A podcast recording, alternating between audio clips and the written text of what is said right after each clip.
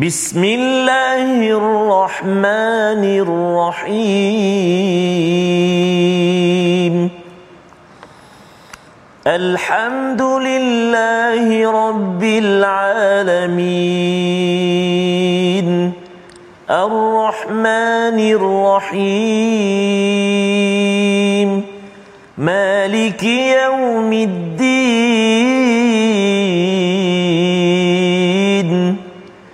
إياك نعبد وإياك نستعين اهدنا الصراط المستقيم صراط الذين أنعمت عليهم غير المغضوب عليهم ولا الضالين آمين صدق الله العظيم. Assalamualaikum warahmatullahi wabarakatuh. Alhamdulillah wassalatu wassalamu ala Rasulillah wa ala alihi wa man wala syada la ilaha illallah syada Muhammadan abduhu wa rasuluhu. Allahumma salli ala sayidina Muhammad wa ala alihi wa sahbihi ajma'in. Amma ba'du. Apa khabar tuan-tuan dan puan yang dirahmati Allah sekalian? Kita bertemu dalam My Quran Time baca faham amal pada hari ini untuk sama-sama kita melihat dan juga menatap mendapatkan hidayah daripada halaman yang terakhir daripada surah Al-Ankabut, surah yang ke-29, dan kita akan berkenalan masuk kepada surah baru pada hari ini, surah Ar-Rum, surah yang ke-30, untuk sama-sama kita menikmati dan juga mengambil panduan hidayah daripada Allah Subhanahu Wa Taala. Pada hari ini kita bersama Al-Fadil Ustaz Tarmizi Abdul Rahman. Apa khabar Ustaz? Alhamdulillah Ustaz Al-Fadil Ustaz Fazrul. Merah menyala Ustaz. Menyala. Ya. Semangat Ar-Rum ah. Semangat. Dalam ini ada banyak dia punya semangat-semangat yang dibawakan daripada Allah Subhanahu Wa Taala kepada umat Islam, kepada para sahabat, ya, apabila dapat berita tentang Rum kalah, ya, Rum kalah, tetapi apakah ceritanya? Kita akan tengok pada bahagian kedua nanti. Tapi mari kita sama-sama mulakan dengan doa ringkas kita. Subhanakala ilmalana illa ma 'allamtana innaka antal alimul hakim. Rabbi zidni ilma. Sama-sama kita lihat apakah sinopsis ringkasan bagi halaman 404, ya, 404, iaitu daripada ayat yang ke-64. Kita akan melihat penjelasan tentang keadaan ataupun apakah hakikat dunia yang sebenarnya dan kekacauan keadaan orang-orang yang tidak beriman, yang kufur, yang mensyirikkan Allah Subhanahu Wa Taala, yang kita mohon Allah jauhkan perangai ataupun akhlak ini daripada tabiat kita agar ianya melambangkan kepada kita bergantung kepada Allah, bukan bergantung kepada rumah labah-labah. Dan ayat paling akhir adalah ayat kesimpulan yang penting kita beri perhatian bagaimana tanda seseorang itu bergantung kepada Allah Subhanahu Wa Taala, menuju Allah ini perlukan proses bersungguh-sungguh pada jalan Allah untuk dipimpin dan mendapat hidayah. Ia bukannya sekadar tiba-tiba sahaja menjadi orang yang baik ataupun muhsinin. Kemudian kita akan masuk kepada surah Ar-Rum, ya, pengenalan pada ayat 1 hingga 5 ini berita mengenai perkara ghaib yang akan terjadi pada masa akan datang, dan ini sesuatu yang kita akan belajar bagaimana ia juga dapat kita aplikasikan pada tahun yang mendatang. Mari sama-sama kita baca dahulu ayat 64 hingga 69 mengakhiri surah Al-Ankabut, surah labah-labah, dipimpin Al-Fadil Ustaz Tarmizi Abdul Rahman. Silakan Ustaz. Terima kasih Al-Fadil Ustaz Fazrul. Bismillahirrahmanirrahim. Assalamualaikum warahmatullahi wabarakatuh. Alhamdulillah wassalatu wassalamu ala Rasulillah wa ala alihi wa sahbihi wa man walah wa ba'da. Apa khabar ayahanda dan bonda, tuan-tuan dan puan-puan, muslimin dan muslimat, sahabat-sahabat Al-Quran? Moga-moga terus ceria, terus bahagia, terus dipermudahkan Allah Subhanahu Wa Taala atas apa juga urusan, dan juga terus hati kita senantiasa terpaut dengan Al-Quran. Dan inilah masa setiap hari Ustaz, ya. Pukul 12 saya minta maaf. TV itu anak yang punya. Contoh maksudnya ibu nak tengok, ayah nak tengok, contohlah. Betul. Kan? Jadi pasal mak ayah dah tak tahu dah, saya tidak mahu bergantung pada rumah laba-laba, nak bergantung kepada Allah. Jadi dua aktiviti penting Ustaz, ya. Pukul 12 ada baca Quran, taklah baca pukul 12, tapi kalau pukul 12 ini sudah dikhususkan, dan yang keduanya solat. Ya, subhanallah. Ya, mendirikan solat. Masya-Allah, subhanallah, tabarakallah. Jadi kita nak mula bacaan kita akhir surah Al-Ankabut, ayat yang ke-64 sehingga 69. Kita cuba baca sama-sama insya-Allah dengan bacaan murattal sikah. Jom kita baca sama-sama insya-Allah. A'udzubillahi minasyaitonirrajim. وَمَا هَذِهِ الْحَيَاةُ الدُّنْيَا إِلَّا لَهْوٌ وَلَعِبٌ وَإِنَّ الدَّارَ الْآخِرَةَ لَهِيَ الْحَيَوَانُ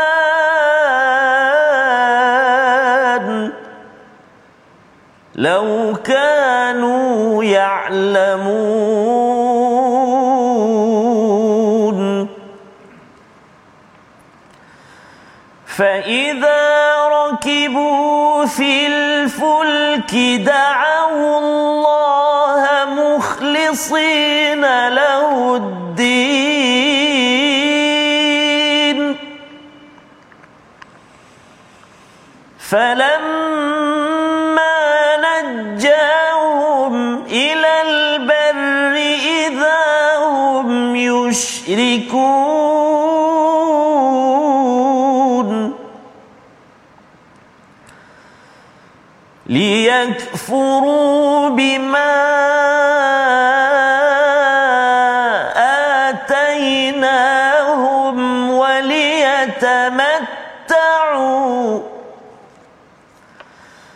وليتمتعوا فسوف يعلمون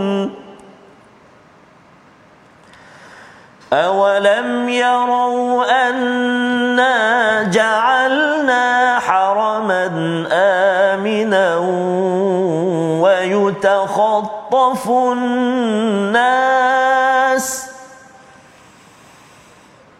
أَوَلَمْ يَرَوْا أَنَّا جَعَلْنَا حَرَمًا آمِنًا وَيُتَخَطَّفُ النَّاسُ مِنْ حَوْلِهِمْ أَفَبِالْبَاطِلِ يُؤْمِنُونَ وَبِنِعْمَةِ اللَّهِ يَكْفُرُونَ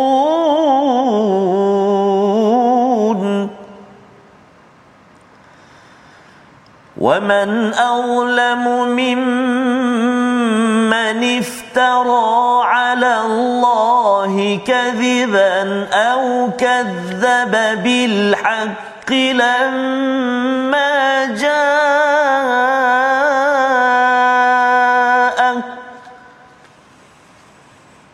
أَلَيْسَ فِي جَهَنَّمَ مَثْوًى لِلْكَافِرِينَ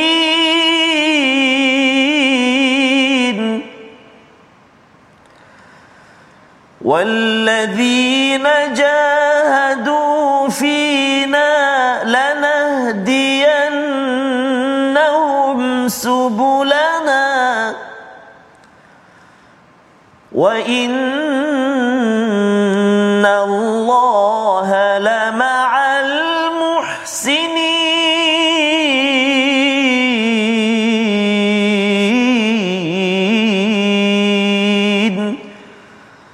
صدق الله العظيم.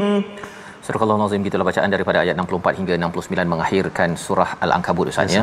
Kita berpisah cepat sekarang ini bersama dengan surah-surah yang ada dan selepas ini makin segera lagi ya, dan itu adalah sebagai satu petanda bahawa kita perlu sangat ya, kalau orang yang dah berumur tinggi Ustaz ya, jadi nafas pun pendek-pendek je ya, dan di dalam Al-Quran ini pun di hujung-hujung ini pun surahnya pendek-pendek Allah. Ya, agar kalau kita tidak mahu mati ataupun meninggal dalam hidup kita ketika nafas diberikan Allah, dipinjamkan Allah, jangan berhenti untuk mengulang balik surah yang panjang Ustaz ya. Kalau tidak kita ya hidup dalam zombie apabila tidak mengikuti ataupun membaca kembali ayat-ayat surah-surah daripada juz pertama hingga yang ke-20. Baik. Kita lihat kepada apakah yang kita bincang semalam. Semalam kita melihat kepada mengapa apabila ditanyakan kepada orang-orang yang tidak beriman kepada Allah, iaitu siapa yang mencipta kepada segala apa yang ada tentang langit, tentang air, tentang matahari, bulan, maka jawapan mereka ialah la yaqulunallah. Itu jawapan ya, semua orang dapat menjawab, maksudnya orang-orang yang tidak beriman, yang kufur kepada Allah pasti akan jawab, kerana tidak ada siapa yang boleh mencipta matahari, bulan, langit dan bumi ini.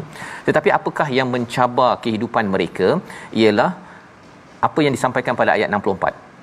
Apa yang menyebabkan seseorang itu yang sudah pun beragama Islam, yang kadang-kadang dia mungkin tersasar, terbabas, Allah nyatakan wama hadhil hayatud dunya illa lahwun wa la'ib. Allah menyatakan bahawa kehidupan di dunia ini sebenarnya adalah senda gurau dan juga permainan. Dua perkara Ustaz ya. Yes, yes. Dalam surah Al-Qasas surah 28 Allah ceritakan tentang dunia ini adalah mata' dan juga zinah ya, sebagai untuk kegunaan sementara ya, dan juga untuk perhiasan. Cantik tapi akhirnya hancur jua. Yang kekal adalah yang kekal, dan kekal baik itu adalah di sisi Allah Subhanahu Wa Taala. Itu surah Al-Qasas. Dan diulang balik di sini tentang kehidupan di dunia ini adalah senda gurau dan permainan. Apa maksud senda gurau dan permainan ini? Maksudnya ianya tidak kekal, ianya kalau kita gembira pun gembiranya sekejap, dan kalau kita tengok laib Ustaz ya, laib ni sama ada kita tengok orang main bola ya, ataupun kalau kita tengok laib ni play ni macam drama ataupun filem. Kadang-kadang orang tu drama dia kata saya ini adalah bos 200,000 orang staff bawah saya kan ya. Lepas tu yang dia cakap seorang lagi tu mungkin staff dia tu adalah oh dia ni tak ada duit, tak boleh nak isi minyak kan, ada air kosong je contohnya. Tapi habis saja play ataupun drama tersebut, rupanya dia ni kawan-kawan biasa je. Entah-entah yang jadi staff ini adalah bos, yang ini bos jadi staff kan. Nak ceritanya apa, bila habis sahaja tirai dilabuhkan dalam kehidupan kita ya, kehidupan kita ini adalah seperti lahwun wa laib. Habis sahaja maka kita pergi kepada ciri hidup yang lebih real, yang lebih serius. Ada Allah menyatakan walad wa inna daral akhirati lahiyal hayawan. Apa maksud hayawan ini? Bukan haiwan Ustaz ya. Ini hayawan. Hayawan daripada perkataan hay ya. Kehidupan yang sebenar-benarnya ini yang ada live, bukanlah di dunia ini. Ya, biasa orang cakap kan kalau pergi konsert ke, oh saya gembira pasal dia buat live kan. Gembira ya, hidup ada live. Tetapi hidup yang sebenar-benarnya Allah nyatakan adalah di akhirat. Kerana apa? Kerana di sini kita nak bergembira macam mana pun, lepas tu kita kena makan contohnya. Dah makan gembira macam mana pun kena pergi tandas kan. Ataupun kalau makan terlebih sangat kita kencing manis contohnya, kena makan ubat. Ataupun kalau kita rasa macam kita banyak duit sangat, kena ada guard nak jaga. Jadi kehidupan di dunia ini sebenarnya dia adalah sesuatu yang sementara. Dan tetapi apa yang mencabarnya ialah ramai yang nampak ini lebih dekat, lebih cepat berbanding dengan darul akhirah ya, yang hidupnya hayawan, kehidupan sebenar-benarnya di sana Ustaz ni tidak ada letih.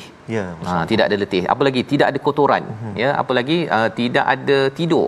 Jadi tak tidur tu kita senanglah. Nak pergi melawat siapa? Nak melawat dengan tuanku Tarmizi contohnya. Boleh terus terbang ke pergi ke mana sahaja kan. Tetapi kalau kat sini baru nak pergi ke Pahang ke, nak pergi ke Johor dalam satu hari tu dah letih, lepas tu tertidur, dah tak menarik dah. Jumpa orang dululah saya kalau di luar negara Ustaz ya, daripada tengah US itu nak pergi ke California kan, dia 36 jam kalau driving. Seronok ni, ingatkan waktu muda sekarang muda lagi kan. Tetapi bila dah driving 5 orang bertukar sampai sana dah letih, tak seronok dah sampai sana. Nah, jadi di situ pelajarannya ialah naik kapal terbang lagi senang berbanding dengan kena repeat balik. Okey. Jadi nak ceritanya apa? Hidup di dunia ni letih, ada cabaran ya. Laukanu ya'lamun, kalau mereka mencari ilmu, betul-betul memanfaatkan ilmu, pengalaman yang ada, akan tahu bahawa akhirat itulah yang perlu diperjuangkan. Jangan izinkan dunia ini menghalang daripada beriman dan bersungguh-sungguh kerana Allah Subhanahu Wa Taala. Tidak seperti Bilal bin Rabah, mereka walaupun mereka ini dihenyak dan dipukul dan sebagainya, tapi mereka memilih darul akhirah yang dinyatakan pada ayat 64. Jadi Allah menyatakan psikologi manusia ya pada ayat-ayat hujung surah Al-Ankabut ini, iaitu faiza raqibu fil fulk. Apabila mereka naik kapal, mereka akan cakap apa? Mereka doa betul-betul ikhlas kepada Allah Subhanahu Wa Taala. Betul-betul dia kata bahawa saya akan jadi baik, saya akan solat kalau orang Islam, kalau bukan Islam tu saya akan kembali kepada Tuhan, minta tolong oh God pada waktu itu. Itu adalah standard psikologi manusia apabila berada di perairan, di atas lautan. Falamma najahum ilal bar ya, apabila kami selamatkan mereka ke darat ya, apa yang berlaku? Mereka kembali mensyirikkan Allah Subhanahu Wa Taala. Yusyrikun, sentiasa mensyirikkan Allah. Apa bezanya? Apa point dia? Point dia ialah bila berada di lautan ustaz ya, yes, kita ada geng macam mana pun, yes, jangan main-main, jangan lawan air tersebut. Oh, subhanallah. Kan? Betul. Hebat macam mana raja ke ataupun apa, betul, staff ke, ada follower 100,000 dalam Facebook ke, atas air, airlah yang berkuasa. Betul. Dengan izin Allah SWT. Betul. Pada waktu itu orang semuanya sedar bahawa ya Allah tolong selamatkan, apatah lagi kalau naik kapal yang terumbang-ambing di atas ombak yang ganas ustaz kan. Betul. Tetapi apabila seseorang itu dah diselamatkan, kami selamatkan, maksudnya Allah selamatkan mereka ke darat, mereka dah ada follower mereka balik, ya, dah dia punya komputer, dah ada dia punya rumah yang stabil apa sebagainya. Maka apakah psikologi manusia? Dia patah balik buat perkara yang mensyirikkan Allah Subhanahu Wa Taala. Jadi Allah menyatakan pada ayat 66 liyakfuru, ya, agar mereka biarlah mereka kufur itu bima atainahum, atas apa yang kami berikan nikmat-nikmat yang ada, waliyatamatta'u, agar mereka bersenang-senang. Ya, bila Allah cakap waliyatamatta'u ini maksudnya biarlah mereka dengan dunia yang bersifat mata itu, fasaufa ya'lamun, nanti mereka akan tahu. Aduh, jadi takut. Sebenarnya ini adalah teguran pada orang yang kufur. Betul. Tapi teguran juga kepada saya lah ustaz ya, kepada kita semua tuan-tuan, bahawa jangan ada orang dia bila contohnya lah ya, kalau katakan anaknya lambat balik sekolah, dia dah bimbang dah, mak bimbang, betul, ayah bimbang, manalah dengan telefon sana tak dapat, sana tak dapat. Lepas tu pada waktu itu berdoa, pasal dah tak dapat dah, berdoa ya Allah selamatkanlah anak aku, kan, itu psikologi manusia. Betul. Tetapi bila katakan dah cari-cari kat sekolah, jumpa anak dia kat situ, duduk kat situ, selamat, oh nasib baik. Kan, perkataan nasib baik itu adalah apa? Tanda seseorang itu adakah bersyukur kepada Allah? Tidak. Dia tak cakap alhamdulillah ya Allah, lepas ini aku akan lebih buat baik lagi dan aku akan jaga lagi anak aku ini begini-begini, kan. Dia akan cakap pada Allah. Tetapi bagi orang yang mensyirikkan Allah SWT, nasib baiklah kamu ni, silap-silap anak bila kena marah, ya kamu ni kan.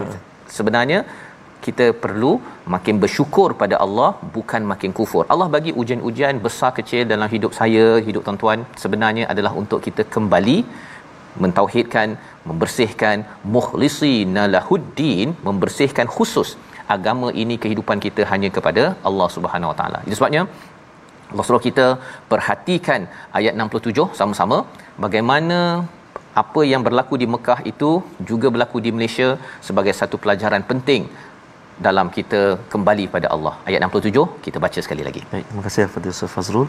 Kadang-kadang Ustaz oleh kerana terlalu nak apa supaya dunia tak hilang Ustaz, matahari pun nak cipta. Betul. Tu apa kawan-kawan kita di China membina, nak tengah buat test, nak buat matahari. Ya. Saya dulu dekat projek akhir kejuruteraan kimia Ustaz ya, ialah nak buat kehidupan di Marikh. Oi, subhanallah. NASA bagi assignment pelajar-pelajar kejuruteraan kimia ni kaji, rupanya nak hidup 3 bulan pun makan berjuta-juta kos. Allahuakbar. Yang air yang kita keluarkan masuk balik dalam perut. Jadi nak ceritanya Allah dah bagi macam-macam. Betul. Ni kita bersyukur, dan Allah kata ada akhirat, pergi akhirat jelah. Kan, tak payahlah nak cipta apa dunia baru ke apa ke, baik kita tolong orang yang perlukan pertolongan di atas muka bumi ini insya-Allah. Subhanallah. Baik. Jom kita baca ayat yang ke-67 sama-sama insya-Allah. أعوذ بالله من الشيطان الرجيم أولم يروا أنا جعلنا حرما آمنا ويتخطف الناس ويتخطف الناس من حولهم أفبالباطل يؤمنون وبنعمة الله يكفرون صدق الله العظيم. Surah Al-Azim, kita telah bacaan daripada ayat yang ke-67. Tidakkah mereka perhatikan bahawa kami telah menjadikan negeri mereka tanah suci yang aman, padahal manusia di sekitarnya saling merompak.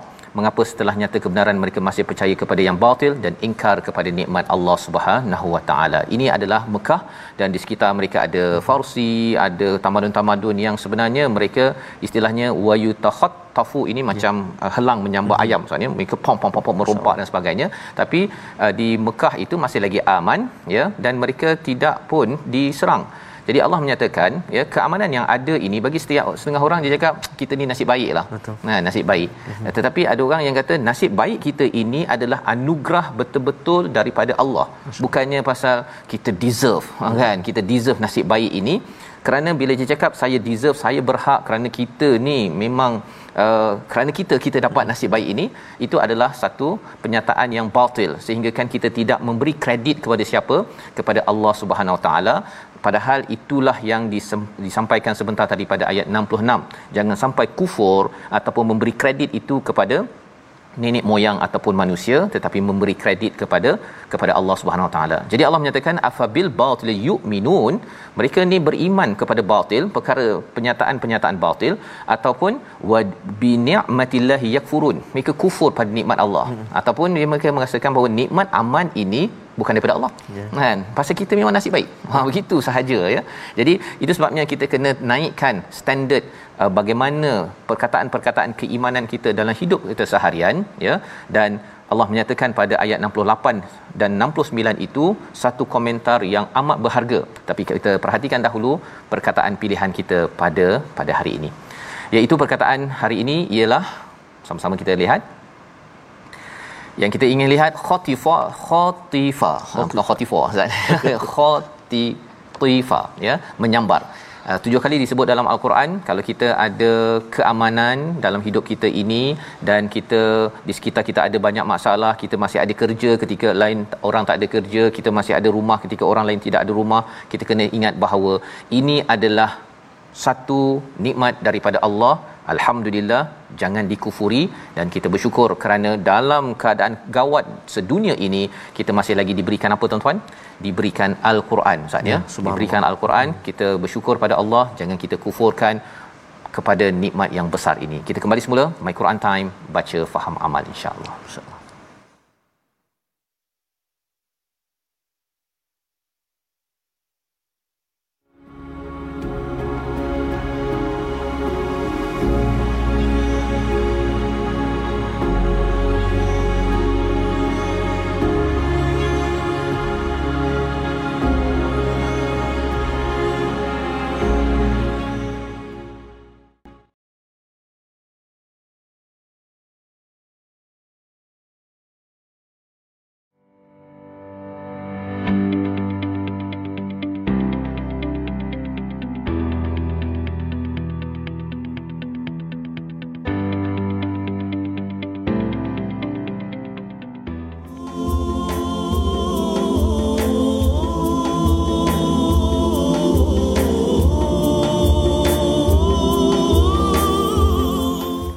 Sallallahu Muhammad wa ala sallam Muhammad. Deraikanlah dunia, sasa, ya, daripada mendiam ataupun menjadi raja dalam hati kita. Bukan kata tinggal semua, bukan, wala tansa nasibaka minad dunya, ya, kan? Jangan lupakan, ya, tetapi ia perlu diletakkan keutamaan, ya, subhanallah, betul, mazraatul akhirah, kan, insyaallah, menjadi jambatan menghubungkan kita kepada akhirat yang kekal abadi. InsyaAllah tuan-tuan dan puan-puan, sahabat-sahabat Al-Quran, ibu ayah yang dikasihi dan dimuliakan Allah Subhanahu Wa Taala, mulianya satu bulan, satu malam. Kerana apa? Kerana diturunkan Al-Quran padanya. Dan mudah-mudahan tuan-tuan, ibu ayah, muslimin dan muslimat, sahabat Al-Quran semuanya dimuliakan Allah Subhanahu Wa Taala. Kenapa? Kerana hati sudah terpaut dengan Al-Quranul Kalamullah. Amin ya rabbal alamin. Jom kita tengok sekejap hukum tajwid kita pada hari ini. Kita nak kongsikan tentang hukum idgham. Idgham ada dengung, ada tak dengung. Yang ini kita nak tengok idgham yang tak dengung, iaitu idgham bila gunnah. Idgham bila gunnah, cara baca dia dibaca tanpa gunnah, dibaca tanpa dengung. Contohnya dalam halaman yang kita baca hari ini, kita nak tengok pada ayat yang ke-68.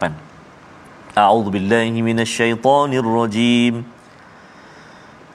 Alaysa fi jahannam جهنم مثوى للكافرين.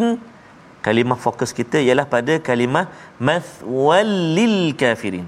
مثوى للكافرين iaitu tanwin baris dua di atas, tanwin bertemu dengan lam, bertemu dengan huruf lam.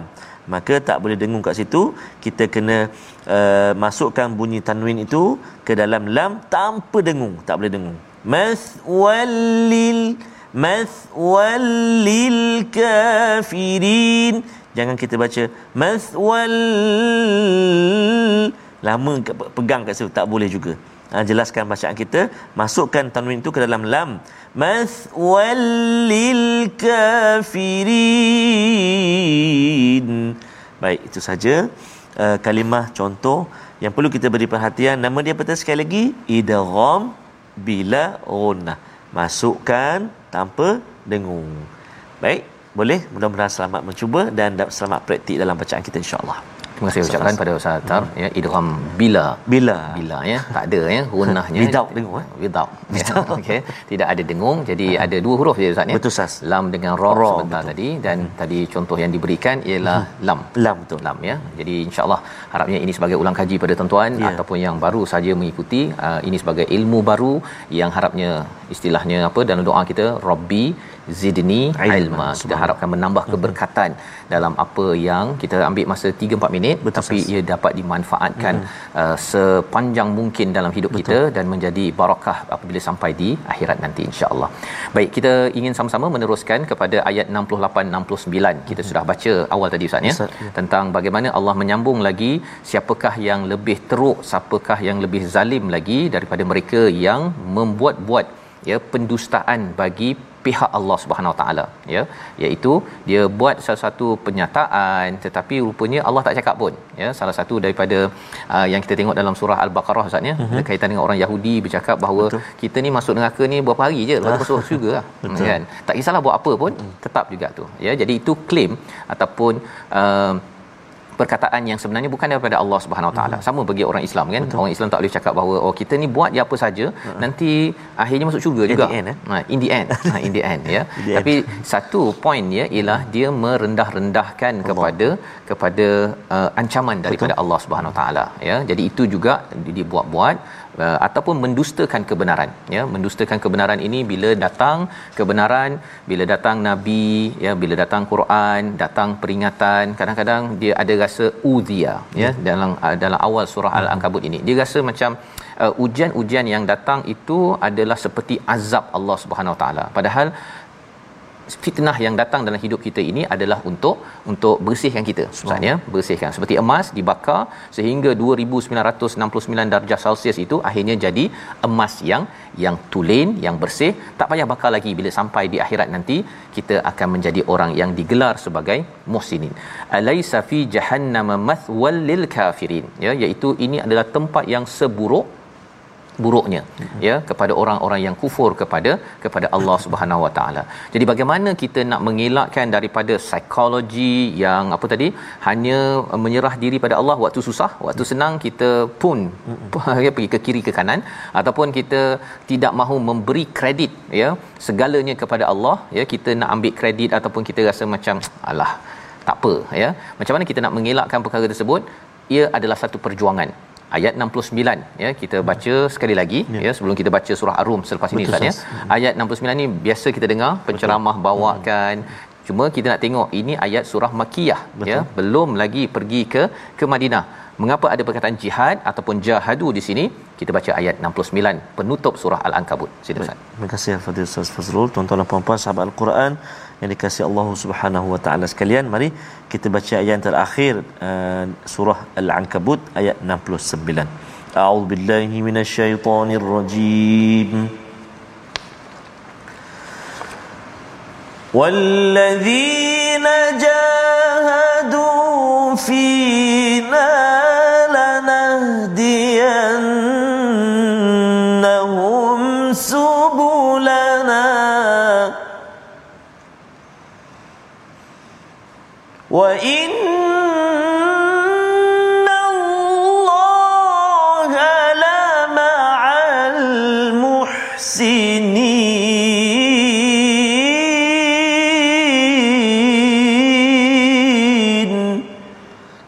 Sadaqallahul Azim. Surah Al-Azim ayat 69, ayat yang terakhir daripada surah Al-Ankabut. Dan orang-orang yang bersungguh-sungguh berjihad untuk mencari keridaan kami, kami akan tunjukkan kepada mereka jalan-jalan kami, dan sesungguhnya Allah beserta orang-orang yang berbuat baik. Kesimpulan yang mantap, ya. Mari kita sama-sama lihat kalau ayat 68 itu berkaitan dengan ancaman kepada orang-orang yang kufur, Ustaz, ya. Semalam kita ada bincang, ya, kalau anak bergaduh itu ayah kata ayah akan denda abang, kan. Jadi Allah memberitahu kepada kita ataupun kepada para sahabat yang mempunyai kehidupan yang amat merana di Mekah itu, bahawa kamu merana di sini, mereka akan merana di sana, iaitu alaisa fi jahannam mathwal lil kafirin, ayat 68. Jadi apakah yang perlu dibuat? Pujukan kepada para sahabat, pujukan kepada kita juga, wallazina jahadu, barang siapa yang bersungguh-sungguh, ya. Jihad ini bukan sekadar jihad di medan perang, kerana ini turun di Mekah, belum lagi ada berperang. Malah jihad pada waktu ini, Ustaz, ni adalah tidak berperang. Allah. Tidak berperang. Kalau mereka pergi berperang terus, orang cakap bahawa Islam ni adalah agama teroris, ya, tidak lawan. Tetapi mereka bertahan, ya. Dengan bertahan itu sampai orang bertanya, takkanlah dia nak ajak pada Allah pun kita nak pergi bakar dia, ya. Dia ajak kepada kebaikan, keadilan, ya, jangan rasuah, jangan korup, takkan kita nak pergi sula dia. Jadi ada orang yang mempersoalkan kebenaran Islam bila orang Islam pada waktu itu berjihad, tapi jihadnya ini apa? Jahadu fina ini adalah bukan ke medan perang, bukan melawan, tetapi terus bersama dengan Rasulullah untuk bersama dengan kebenaran yang ada. Fina ini maksudnya ialah dengan niat kerana Allah Subhanahu Wa Taala, ikut panduan Allah. Allah kata jangan perang lagi, tahan dan bertahan. Kalau kita, tuan-tuan, mungkin kita bercakap tentang bertahan depan TV 1 jam. Betul. Itu mujahadah. Mujahadah daripada perkataan jihad, bersungguh-sungguh. Betul. Boleh je nak pergi makan dulu ke, ataupun kalau kita nak pergi shopping dulu ke, tapi saya lawan diri saya, ya. Ini adalah tarbiyah di Mekah 13 tahun. Inilah yang membina para sahabat yang utuh bila sampai ke Madinah, kerana mereka ini sudah ada disiplin. Jahadu fina. Apakah kesan kalau katakan sahabat ini bersungguh-sungguh? Tuan-tuan, bersungguh-sungguh dalam hidup kita. Kecil-kecil dulu saatnya, kalau nak pergi nak bangun pagi solat tu, mak kejut, bangun ya. Bila kita lawan juga untuk bangun walaupun memang nak tidur balik, ya. Lanahdiyannahum subulana. Manfaatnya ialah Allah akan bukakan pintu hidayah pada jalan-jalan kami. Maksudnya kita akan bertemu jalan-jalan kebaikan, lorong-lorong kebaikan yang membawa kita kepada sirat. Siratnya apa? Yang kita doa, highway ke syurga. Subhanallah. Ya, jadi kita nak pergi ke highway utama tu, highway satu je. Tapi ada banyak jalan. Ada orang yang dulu mungkin daripada cara berfikir yang macam-macam. Betul. Maksudnya yang dia mungkin tak setuju dengan Quran ke, tak pernah baca Quran, tetapi Allah akan bawa dia kepada Quran. Dulu susah nak semayang. Betul. Waktu kecil lah Ustaz saya, kan. Tapi bila mak kejut, lawan juga, dapatlah sembahyang subuh pukul 7. Contohnya, kan. Belum lagi, tapi baru dapat jalan itu. Lepas tu kejut lagi subuh pukul 6. Betul. Kejut lagi dapat sembahyang subuh di masjid. Kejut lagi sembahyang sunat. Jadi itu adalah jalan-jalan kita makin mendekati, ya, kepada sirat yang membawa kita ke laluan ke syurga dengan izin daripada Allah Subhanahu Wa Taala. Jadi ini adalah proses, ya, proses untuk kita bertemu Allah, dan hidup kita bukan macam naik lift, Ustaz, ya. Betul, Ustaz. Masuk Islam je terus masuk syurga. Tak ada, ya. Dia adalah satu perjalanan, dan Allah menyatakan di hujung itu wa innallaha la'al muhsinin, ya. Kalau katakan Allah nyatakan di dalam awal surah ini, Allah bercakap tentang fis salihin. Buat baik, beriman, beramal soleh, akan bersama dengan orang-orang yang soleh. Kita akan kawan yang kita hilang tu akan digantikan, ya. Malah di akhirat nanti bersama dengan nabi-nabi yang soleh. Tetapi di hujung ini Allah kata kali ini bukan sekadar orang soleh, Allah bersama dengan orang yang muhsin itu. Subhanallah. Ya, orang yang muhsin, orang yang pure. Kerana apa? Kerana dia telah diuji, ya, diuji, dibakar, tetapi dia masih lagi tidak retreat, tidak patah balik, dan akhirnya Allah kata Allah pasti bersama dengan tuan-tuan yang bersungguh-sungguh untuk baca Quran, untuk ajak anak kepada Quran, kepada solat, untuk memperjuangkan keadilan. Allah bersama, dan kalau Allah bersama, Ustaz, terbaik. Betul, ya. Dan ini adalah penghujung memberi semangat kepada kita. Mari kita bergerak kepada surah Ar-Rum, surah kemenangan bagi umat Islam. ayat 1 hingga 5 bersama Ustaz Tarmizi. Baik, terima kasih kepada Ustaz Fazrul. Highway ke syurga. Highway Ustaz. Pasti ada cabaran SAS. Oh ya. Nasi kena top up apa ni? Tasya enggo ke sekarang RF, apa kan RFID kan kadang-kadang tak berfungsi, tayar kena cek, minyak kena isi. Itulah cabaran dia Ustaz, bukan sewenang-wenangnya. Tapi dia punya ganjaran itu Allah Subhanahu Wa Taala sangat-sangat hebat subhanallah. Mudah-mudahan bertemu kita nanti di syurga Allah Subhanahu Wa Taala. Amin ya rabbal alamin. Mari kita mulakan surah baru, surah Ar-Rum. Subhanallah. Kita nak baca 5 ayat pada hari ini insya-Allah. Kita baca dengan bacaan murattal Hijaz. A'udzubillahi minasyaitonir rajim. Bismillahirrahmanirrahim. Alif lam mim.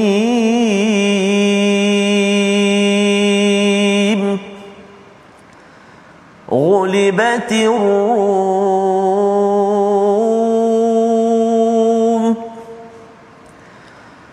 في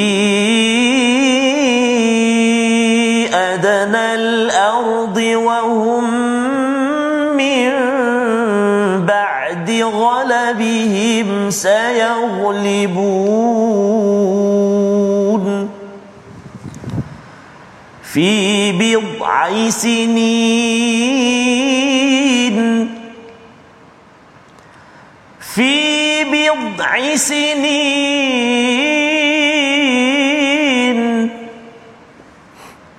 لله الأمر من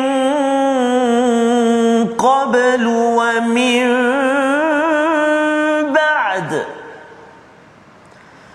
ويومئذ يفرح المؤمنون بنصر الله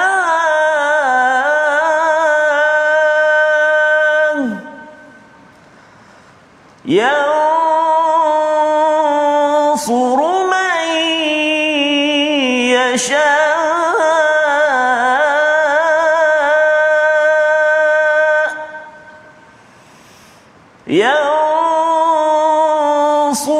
من يشاء وهو العزيز الرحيم.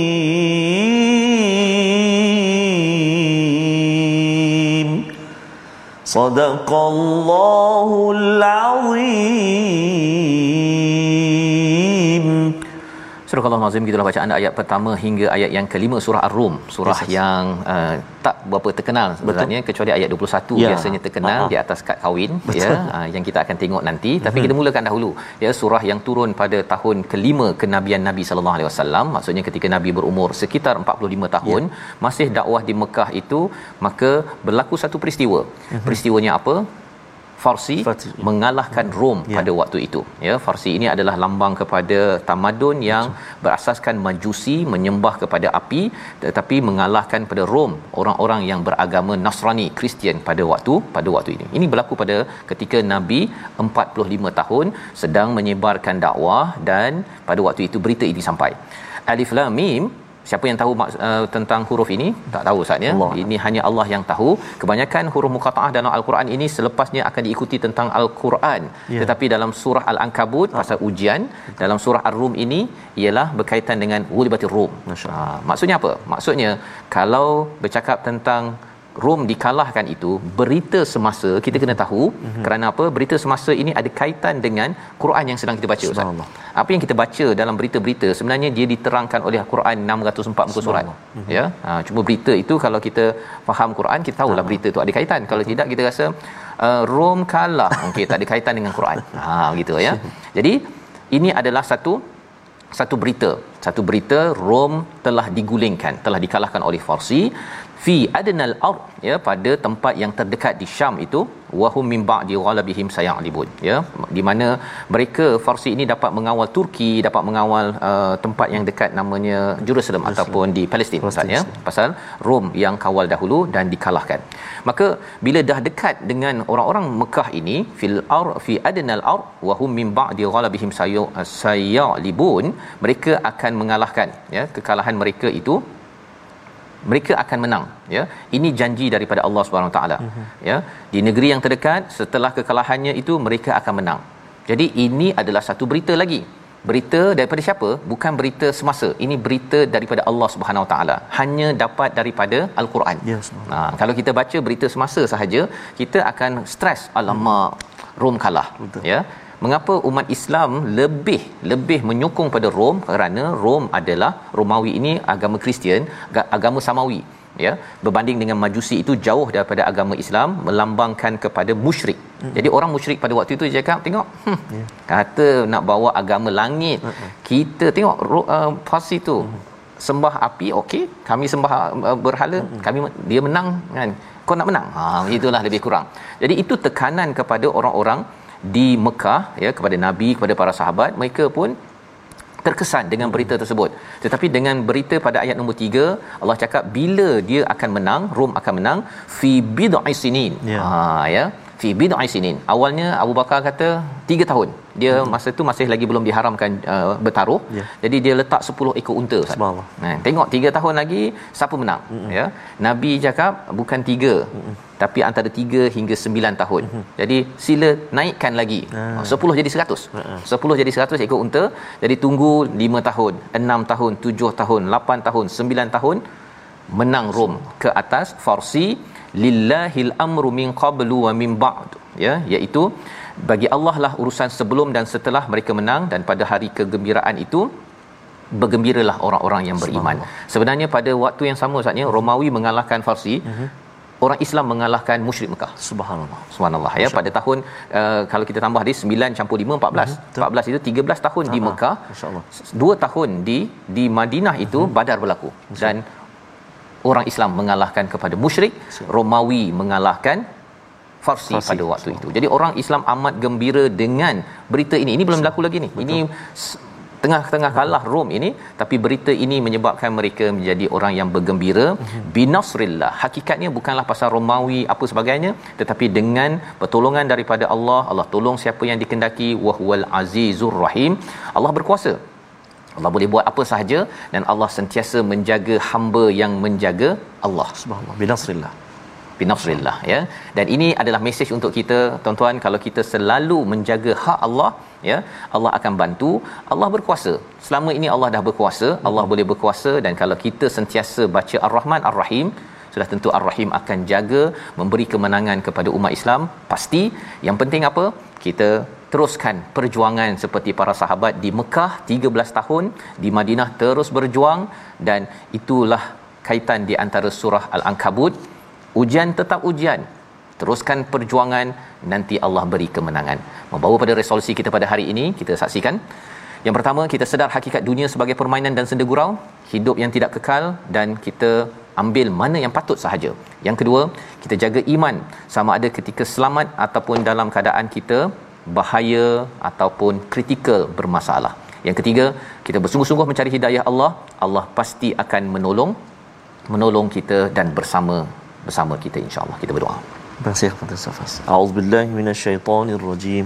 Bismillahirrahmanirrahim. Alhamdulillahirabbil alamin wassalatu wassalamu ala rasulillahil amin sayyidina Muhammadin wa ala alihi wa sahbihi ajma'in. Allahumma ya Allah wa ya Rahman wa ya Rahim.